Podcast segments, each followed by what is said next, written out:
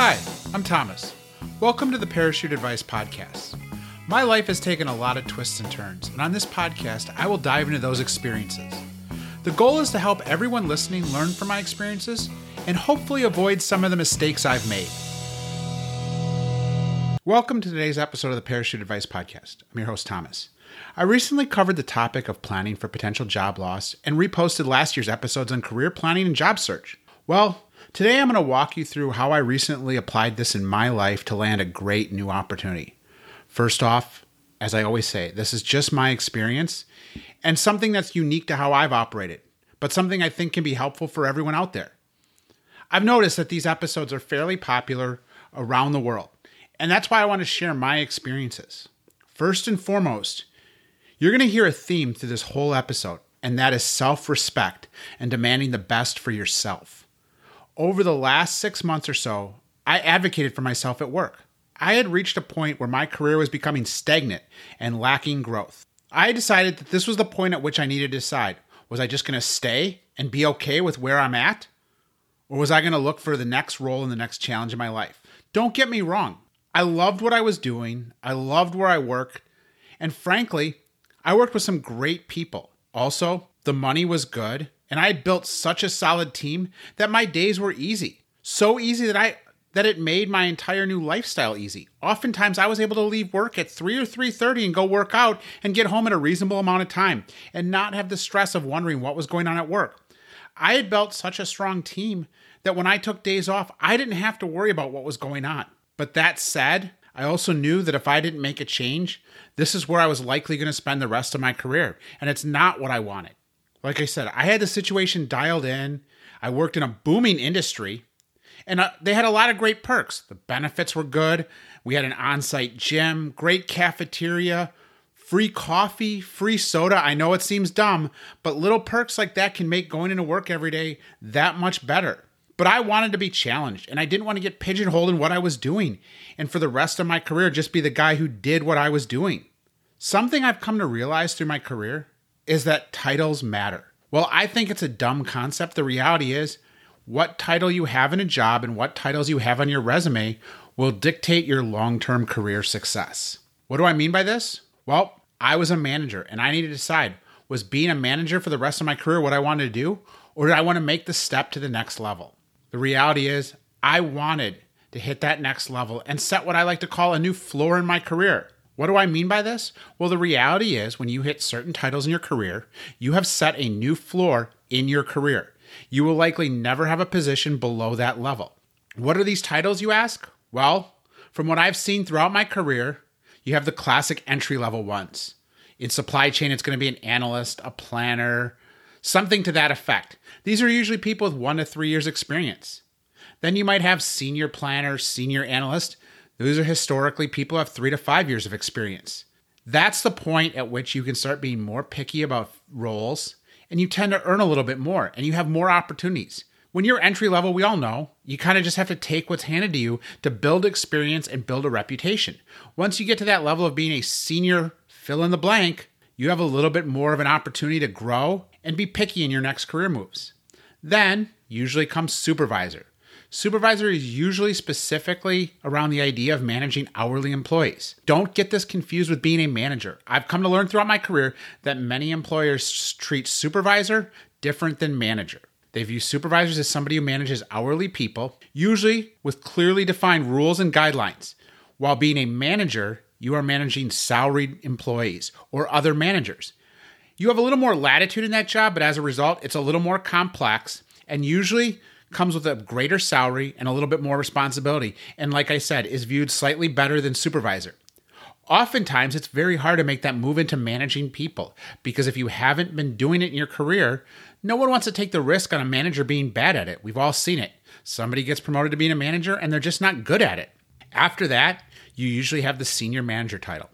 While a lot of companies like to tell you, and they like to tell their employees, that senior manager is the same as being a director, the reality is, in the working world, they are not viewed the same. I'm sorry. I know it's a hard truth, but that's the reality.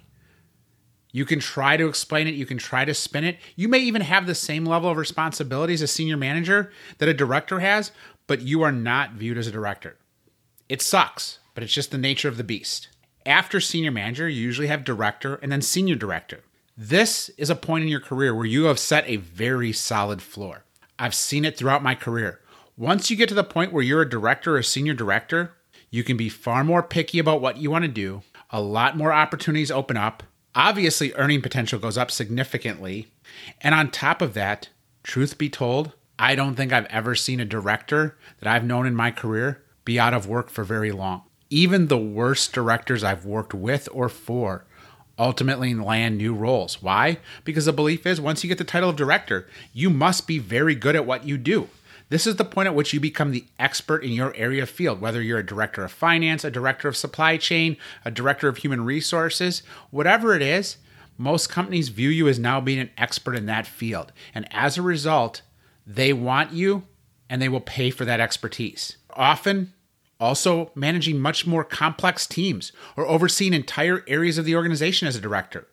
Hence the greater money and greater responsibility and greater career growth. In my case, I went from just managing, scheduling, and planning within a supply chain organization to becoming the supply chain director for an entire facility.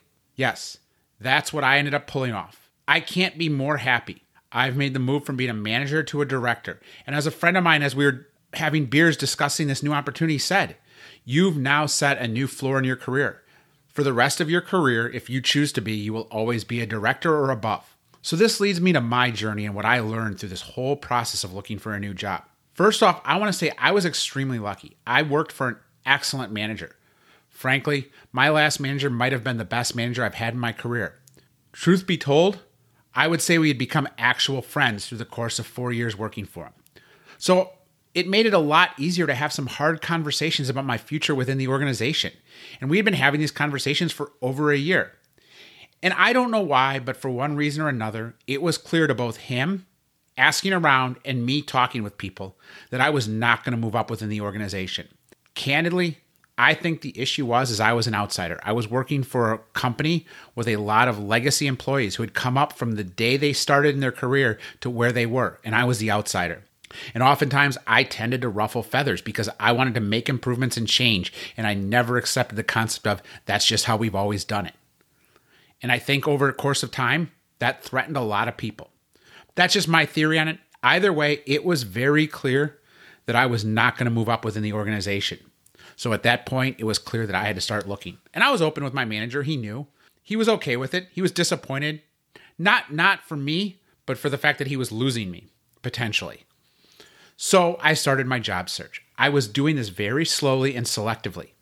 I made it clear to any recruiters I talked to that I was only looking for senior manager or director level roles. It had to be within an organization that I saw long-term growth potential and a future with, and candidly had to have great pay and great benefits. One major discussion I had with my manager very early on when I started this search, and again, this is not a move I would recommend for everyone. You have to know the situation, know your manager, and know if this is even a conversation you should have. Because understand that once you have this conversation, a bad manager might view you as a threat, and you could ultimately lose your job. So I'm not sure it's the best move for everyone, but it was something that I was willing to do, and I felt I had a good enough relationship with my manager to do, which I did ultimately. But I wanted to be very upfront with him and tell him a few things. First off, I don't make threats about leaving. I never have, I never will. I don't see value in going to your employer and saying, if you don't give me X, Y, or Z, I'm leaving. If you're unhappy, leave. Otherwise, stay and accept the situation. Don't make threats. The next thing I said was, if I find a new role and I plan to accept it, I don't entertain counteroffers. Simple as that. I told him these were non-negotiables. Don't waste my time with a counteroffer. Don't come at me with a counteroffer. If the organization values me enough, they will find a way to keep me before we get to the point that a counteroffer is needed. And if they don't, well, then I'm leaving. At the end of the day, he understood this and we were on the same page. Next was a rule I set for myself. I would never just take a role for the sake of leaving. I would not short sell myself or force myself into a situation that I was unhappy with.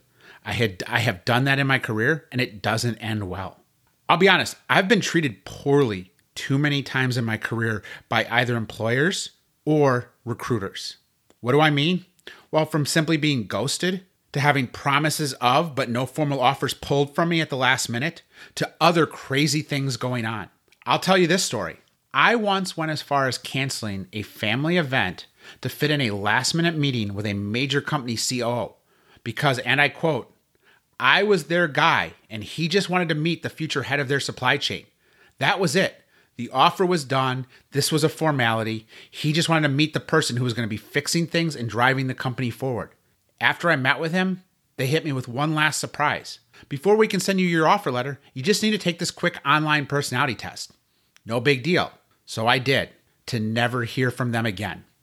I pushed and I pushed and I pushed and I asked for a reason. And truth be told, the only reason I found out what happened was A, through my local network of contacts, and B, the recruiter at the company being so poor at managing how they did things that they accidentally replied to my email with comments that they meant to send to somebody else. And what did it say? He was our candidate. Everything went well. We wanted to make him the offer, but he failed the personality test. We felt he didn't have the right personality for the organization. I would later find out with someone within my network who also ended up at that company that not only did she have to do a personality test, but then they made her meet with a corporate psychologist for two hours prior to getting a job offer to make sure she was the right fit. To say the least, this is a company I would never work for, for a multitude of reasons. First and foremost, how I was treated during the recruiting process. And second of all, the fact that you would take and prioritize a personality test over what all of your managers were saying, that's just not an organization that I want to work back, work for. All right, so let's circle back to where I am now. I came across a great opportunity in an unknown company. And when I say unknown, unknown to most people in my local area, that was looking for a supply chain director role. This was a billion dollar business owned by a private equity firm in the electronic manufacturing space. What intrigued me about it? Well, first off, supply chain director. Second of all, site level responsibility. Third of all, electronic manufacturing. Why is that intriguing? Well, the truth is, if you look at the current state of the economy and the nature of onshoring, more and more electronics manufacturing will be moving back to the U S. Simple as that. And this is a space that I think will see growth over the next ten or fifteen years. So why not get some experience in it? Here's where the big catch came in. When I first spoke to the recruiter for this company, they explained to me the best that I was going to see was a four percent raise. I explained right then and there that would not entice me to leave my current position. Why? Because actually that would be a net loss in income. I would be giving up a great four oh one k match as well as part of a great bonus. When it was done and over with, a four percent raise to leave would have ultimately meant a five percent cut in overall compensation package. So I explained that if they wanted me, I would need an eighteen percent raise. Why? Truth be told, it was a nice round number. It was a number I was looking for. So this is where things got off to a bad start, to be honest. And again, like I've said from the beginning, you have to advocate for yourself. The recruiter asked, even though they didn't feel like they could hit my salary requirements, if I would at least meet with one of the V Ps of their supply chain organization and have a quick conversation. So I made it crystal clear. I could free up thirty minutes of my time in the morning prior to the start of my day with a hard stop. Simple as that. Well, things didn't get off to a good start. No one called me at the time we had scheduled. Ultimately, I got a text about twenty minutes later explaining that the V P wasn't able to make the phone call because an internal emergency with a customer had come up and he couldn't get on the phone with me. Completely understandable, but not a good start, to be honest, especially when, truth be told, I wasn't sure I wanted to leave and I was pretty confident that we weren't going to be able to agree on money. But still, they apologized and asked me to give them a second chance. So again, I said I could make thirty minutes the very next day free in the morning with a hard stop. I could not keep missing time at work. Think about this. And this is something I have found very confusing in my job search. Why wouldn't you prioritize a candidate who puts their current employer above looking for a new job? But that's not how it usually works. They expect you to accommodate them and screw your current employer. You know, take time off in the middle of the day, cut out early to take a phone call. Well, I don't work that way. I think the best candidates are the ones who acknowledge that their first priority is their current employer, even though they're trying to better themselves. That's the kind of employee I want to hire. So they agreed to the new thirty-minute meeting the next day. How did it go? Well, I thought it went okay. The opportunity sounded great. But again, I was a little concerned about the financial compensation, the overall benefits package, and a few other things. And frankly, I wasn't sure I wanted to leave the great, great situation I was in. Like I said, it might pigeonhole me for the rest of my career, but maybe I just coast to the end and enjoy the easy life. Let's be honest, that's not who I am though. So at seven thirty in the morning, I had the phone call. Long story short, it went great. And within an hour, I had a text from the recruiter asking if I could fit in another thirty-minute call with his boss that afternoon. It had gone so well that he felt his boss, the senior V P, needed to speak with me immediately. They had explained that this position had been open for many months because the prior person who had been in it was not a good fit for the organization, and they were desperate to get the right person in to build the organization and help make improvements. So I agreed. I found thirty minutes in my afternoon. Again, I was very clear. I could make thirty minutes work with a hard stop. I had meetings and other responsibilities to get to. So we did it. And how did that go? Within five minutes of hanging up, the recruiter called me and asked if I could do a one-hour Zoom call with the site V P of the plant that I would be the supply chain director for the very next morning. They were eager to talk with me, and they wanted to do a Zoom call. So I agreed that I could do it in the morning before my day started. So we set it up. I again explained to the recruiter that they needed to understand I was not going to bend on my requirements for compensation or benefits package or overall package. I needed what I needed in order to make this move and feel good about making this move. They had all the information. Truth be told, part of the reason I was being hard about this is I was nervous about leaving and not sure I wanted to give up on a, such a good, cushy opportunity or situation I was in to have to relearn a whole new company, a whole new way of doing things, and a whole new industry. Listen, I tell everyone this, starting a new job sucks. The first six months, every day is like getting punched in the face. Hell, just just the other day, I was trying to set up my new work phone, and I screwed up, and I am now locked out of being able to have email on my phone until I can get a hold of I T. This would have never happened in my current position. Why? Because A, I had these things set up, and B, I had built my network internally within the company, so I would have known who to call immediately to help me fix this. So these are the struggles you'll have with changing a job. Changing a job is very hard, and I knew this, but I also knew it's something I needed to do. The recruiter assured me that there was no worries. They felt they could make the compensation package work. So, okay. So how did it go? Well, fantastic. I had the call at seven in the morning. By eight a.m., I was to my current job, hanging out. When I got a text, I could expect an offer by that afternoon for the dollar amount I asked. Great. But at this point, I realized things were moving a little fast. I hadn't seen the plant. I hadn't met anyone in person. I knew very little about the organization other than the, the total of two hours of phone conversation. So I said we needed to slow things down. I needed to go on site, get a plant tour, understand the industry a little more, and meet people in person. This is very important to me. I think you can have a great discussion over the phone, but meeting people in person is vital. And also, seeing a plant speaks volumes. I took a job once where I never got a plant tour, and when I moved in, I discovered that the place was frankly a hellhole. This was an employer who on rainy days, we would have to rock, paper, scissors on who was gonna go mop out the bathroom after the rain stopped so that we didn't have to stand in two inches of standing water to go to the bathroom. So this is why I've learned getting a plant tour and seeing the little details is vital. They said, yeah, no problem. Let's do it Monday morning, first thing. Great. So again, this is where I did something that I would not recommend to most people. I sat down with my manager and explained to him what was going on. And I also reminded him of the key points. I would not make threats. This was not a threat. And once I had a formal offer, if it hit my requirements, I was going to accept it. And once I had had it and accepted it, I was not going to entertain counteroffers. I will not and do not accept counteroffers. Simple as that. Like I said earlier, why do I not accept counteroffers? Well, if I wasn't important or good enough to promote me before I had an offer to leave, then why would I stay when you can make an offer now? Honestly, I've read horror stories about how people end up leaving, oftentimes on bad terms, or they give you the giant counteroffer just so that they can spend time backfilling you, and you ultimately end up training your replacement, and then one day they just let you go anyways. The truth be told, the thing that made you leave or made you want to look to leave isn't going to change with a counteroffer. It's still going to be there. It may not be there for a while, but it will come back. So at the end of the day, if you are so inclined to be looking for a new job, you should probably take the offer as long as it fits your criteria. So this is where things got really interesting. I got the offer, and it was for what I asked for. Great. I let my manager know I had the offer and would be signing it in two days. He immediately rushed to talk to his manager and H R to see what they could do to try to keep me. And I'll be honest, I was hoping that they could come up with something, just enough to make me okay and not taking the new job. Because again, the the fear and the apprehension and the struggle that I knew I was walking into by leaving my current job and having to learn a whole new ro- role in a whole new industry was honestly not something I was sure I want to do. And this doesn't even tie back to my current lifestyle and all the weight loss. The fact that I would have to learn how to do all of those things at a new job, think about that.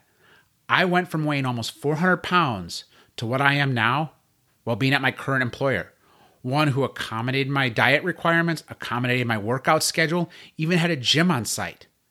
All of these things were items I had to factor in if I was going to take a new job. Just the hassle of what was I going to do for a new gym? How was I going to fit in working out? What was the schedule going to be like? Were they going to be okay with me leaving a little early so I could make sure I got in a long run or hit the weights?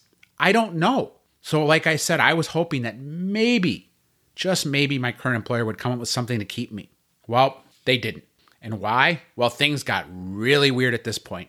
Again, I wanted to stay. Just give me something. But this is where it went way off the tracks. My manager came to me and said, I need to see your offer letter. And H R wants a copy of it. And excuse my language, but I basically said, fuck no. Why did H R need to see the offer letter?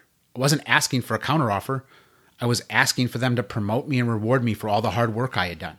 So what I had for an offer letter didn't matter. He agreed with me, and he shared this information with H R. He left for the day because he had a family commitment and he wasn't going to be available by phone. What happened next was even more shocking. Our senior H R manager called me, not even fifteen minutes later, and said, I need to see the offer letter and you need to scan me a copy. Otherwise, I can't write you a counteroffer. And I said, listen, first off, I'm not asking for a counteroffer. Why? Because like I've told my manager, and I'm going to tell you, I don't accept counteroffers. Secondly, my offer letter is confidential. It's between me and my new employer. H R at this point said to me, well, in order to give you a counteroffer, I said, again, I don't want a counteroffer. Well, in order to try to keep you to stay, we need to see what they're offering you because you could just be lying. And I said, oh, so you want me to stay with an organization that thinks I'm a liar? H R said, no, no, we don't think you're a liar, but we think people lie. I said, okay, well, I'm not sharing my offer letter. They said, well, then we have to assume you're lying. I said, so I am a liar. No, some people lie. We're not saying you're a liar, but people lie. If you don't want to share details about the offer letter, simply cover those up and scan it over. And I said, well, then at that point, couldn't I just write my own offer letter in Microsoft Word and scan it over to you and black out a bunch of things and make it look like I have a counteroffer? And they said, yeah, but then you'd be lying. So we need to see the original with all the details. I said, oh, so I can't black things out. You need the original counteroffer, or you need the original offer to counter it because you think I'm a liar. And H R again said, no, no, we don't think you're a liar. We just think people lie. Oh, so you want me to stay with an organization that thinks I'm a liar? No, no, we don't think you're a liar. We just think people lie. Well, I said to H R, that's not going to happen. And this is where things got really shocking. H R said, well, just so you're clear, there's going to be some restructuring coming up, and who knows how that's going to play out. But again, no pressure. Do what you need to do. Think about it over the weekend.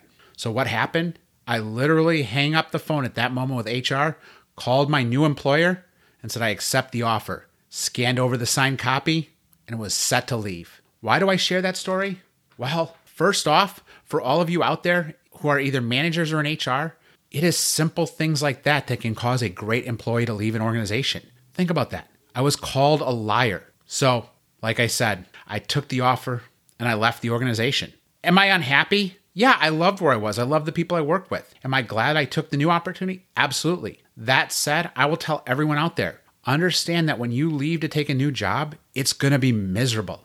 I heard somebody say it this way. It's like getting punched in the face every day. I feel like every day when I go into work, I take two steps forward and four steps back. I know how to do this. I know how to run a supply chain, but I have to learn the systems, the people, the computers, the data. Everything is a struggle. But I also know that six months from now, it's not going to be a struggle, and I'm going to be happy to be there.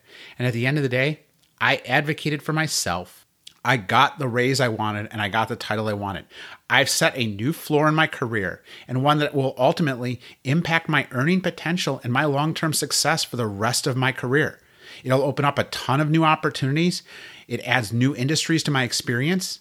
and overall just makes me a better, more well-rounded candidate. So again, I share this whole story not to tell you how to do things, but to just share some examples and understand that, you know, if you've listened to my previous three episodes on career planning, job loss, and looking for that new job and how to manage through that transition, I share all of that information from true real-world experiences. I've been through this multiple times. I just realized that in fourteen years, I have had eight jobs. Now, yes, seven of those years were with the same company moving internally, but the reality is I moved jobs to keep fresh and continue to grow and build my experience. And I think everyone should do this. Yeah, employers will tell you that job hopping looks bad on your resume, but at the end of the day, you have to do what's best for you. Don't worry about what others think. Do what's best for you. I hope all of this information has helped you, and I hope my experience and my examples will motivate you in your career move. As always, these were just my experiences, but things that I think can be helpful to everyone. Thank you for listening. Please join me again for future episodes. You can contact me at parachute advice podcast at gmail dot com. Again, that's all one word, parachute advice podcast at gmail dot com. You can also follow me on Instagram at Parachute Advice. Again, thank you for listening, and please like and subscribe wherever you get your podcasts.